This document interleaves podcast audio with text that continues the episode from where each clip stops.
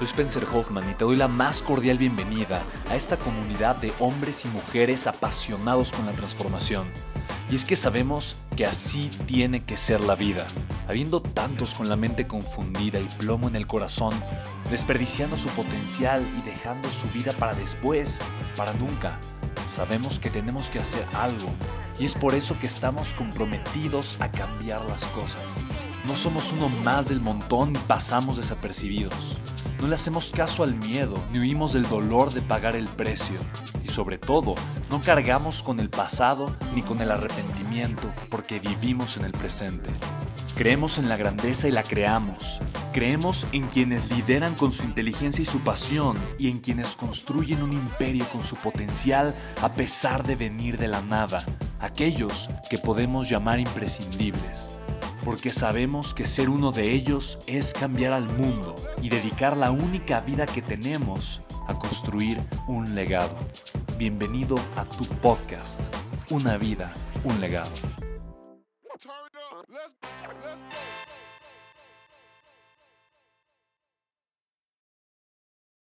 ¿Por qué una persona quiere trabajar para mí o conmigo? Y John Maxwell lo define de una forma espectacular en su libro Los cinco niveles de liderazgo.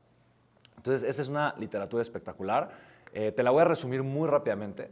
Y dice que hay cinco razones de por qué las personas hacen las cosas o cinco razones de por qué los seres humanos influenciamos a otros a tomar acción.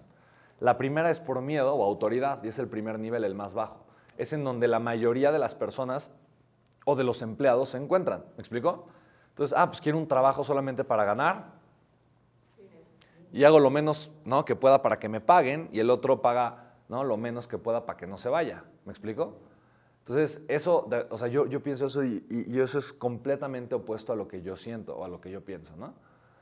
Em, pero bueno, punto número, ese es segundo, primer nivel. Segundo nivel es por relación. O sea, la gente hace las cosas porque me quiere. O sea, ya, o sea no, no, no, lo tiene que hacer, pero hay un vínculo de cariño, hay, hay una conexión de cariño. Eso pasa mucho, por ejemplo, en los negocios familiares pasa mucho en las redes de mercadeo, pasa mucho en negocios donde pues puedo invitar a, un familiar mío que colabore conmigo.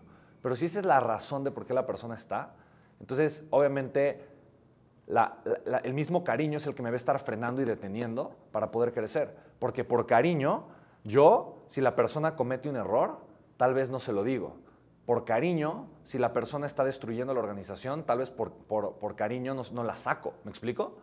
Entonces, el mismo cariño va a jugar en mi contra si yo no soy lo, suficientemente inteligente emocionalmente para poder liderar esa situación. El tercer nivel es producción. La gente me sigue por lo que puede ganar, el dinero que puede ganar, porque sabe que si me sigue puede producir más, este, generar más dinero, un crecimiento económico. Y ahí, hay muchos, ahí se encuentran muchos líderes que tienen un negocio que está creciendo financieramente y que obviamente la gente lo identifica como una buena oportunidad ahorita. Pero esos tres niveles de liderazgo a mí no me interesan. O sea, yo, yo no quiero contratar gente que quiera, ¿no? Que le pague lo menos que pueda. ¿Sí me explico?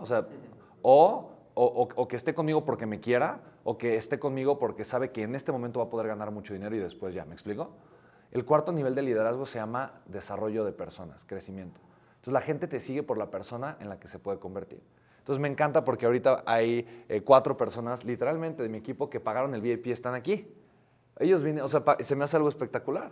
Y, entonces, ¿no? Y están conmigo, me explico, y vienen aquí. Entonces yo sé que ellos no están trabajando conmigo y no están en mi equipo o buscan estar en mi equipo por dinero. Están buscando estar en mi equipo por la persona. Bienvenidos chicos, ¿cómo están? Bienvenidos.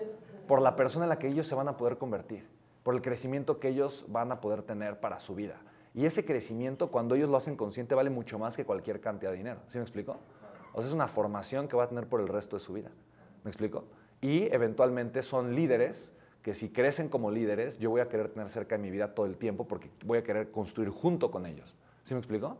Entonces la visión es completamente diferente. Y el quinto nivel de liderazgo es cuando tú eres una figura en una industria, ya eres un símbolo, ya representas algo muy grande para muchas personas. Por lo tanto, tu, tu mismo nombre, tu misma figura, tu misma imagen tiene un peso simbólico. ¿va?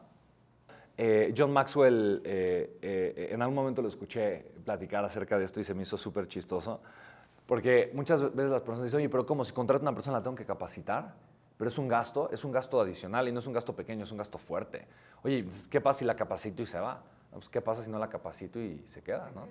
Entonces, al final de cuentas, Eh, me encanta que estés buscando capacitar a las personas. Yo creo que es más bien tener la voluntad y el deseo de que tú o algún líder dentro de la organización de, forma constante esté virtiendo amor y conocimiento a las personas que están entrando a la organización. Creo que mientras seas intencional y el formar líderes sea parte de tu cultura, todo lo demás es, es fácil, ¿no? Entonces yo, por ejemplo, ahorita con todo mi equipo de ventas, este, este, justo, justo el día de ayer o antier, estoy contratando una experta muy, muy buena en speed selling, que es espectacular y es muy reconocida y demás. Y estoy, estoy viendo, o sea, agendando con ella para entrenar a, a todos los espartanos, ¿no? Y demás. Entonces, y, está, o sea, y constantemente, ¿no? Antes de eso, pues estuvimos con Iván, o sea, todo el tiempo, todo el tiempo estoy buscando cómo poder, pues, formar de una mucho mejor manera a los chicos.